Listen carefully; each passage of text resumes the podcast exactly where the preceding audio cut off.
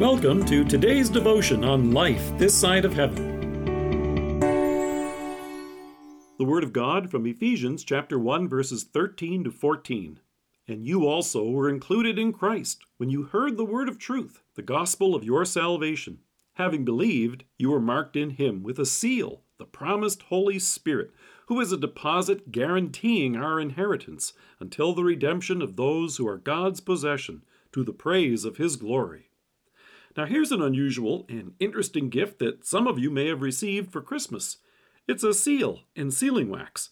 Here's a handy device for making a hot wax impression on an envelope when you close it. It can also be a small crimping press that leaves an embossed mark on a letter, like the kind that notaries still use today. In our day of email and text messaging, written correspondence is almost a thing of the past.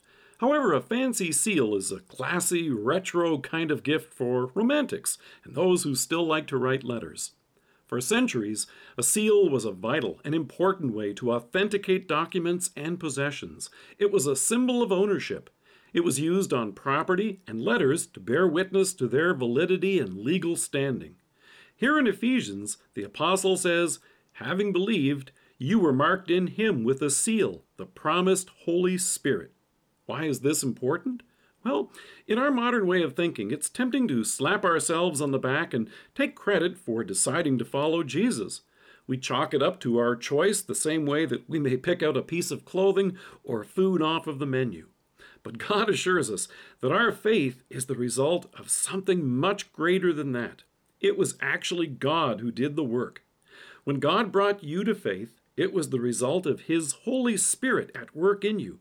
And knowing this brings real comfort and rock solid assurance. God Himself has purchased you and me with the blood of His Son shed for us on the cross.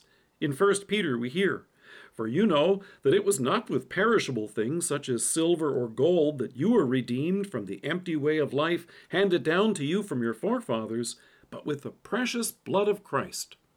By calling you to faith, He wants you to know that the work is done you and I have forgiveness of sins and life everlasting as His gift to us. And God has given you His Holy Spirit as a seal to announce that you belong to Him. And you and I rejoice, as Paul says, to know that we are now God's possession. Imagine that. Your salvation has been notarized by the Lord.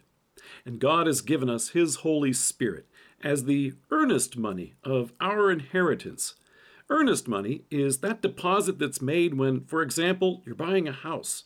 It's a demonstration of good faith, and it's made to bind a transaction until the sale closes.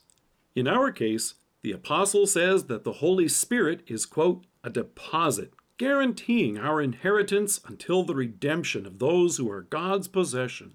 In fact, he uses the very same expression in 2 Corinthians. Now it is God who makes both us and you stand firm in Christ. He anointed us, set his seal of ownership on us, and put his spirit in our hearts as a deposit, guaranteeing what is to come. In other words, you and I possess eternal life, right now and in the future. That's what Jesus came to do.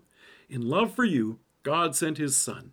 In love for you, Jesus gave his life to atone for all of your sins. And in love for you, the Holy Spirit has now called you to faith by the gospel, and this gift is yours. From start to finish, your salvation is the work of God. You have His seal on it. Let us pray. Eternal God, thank you for a salvation which, from beginning to end, is your precious gift. Amen. Thank you for joining us. If you're listening to us by podcast or on Alexa, we invite you to browse the resources that are available on our site at lifethissideofheaven.org. God bless you and have a great day.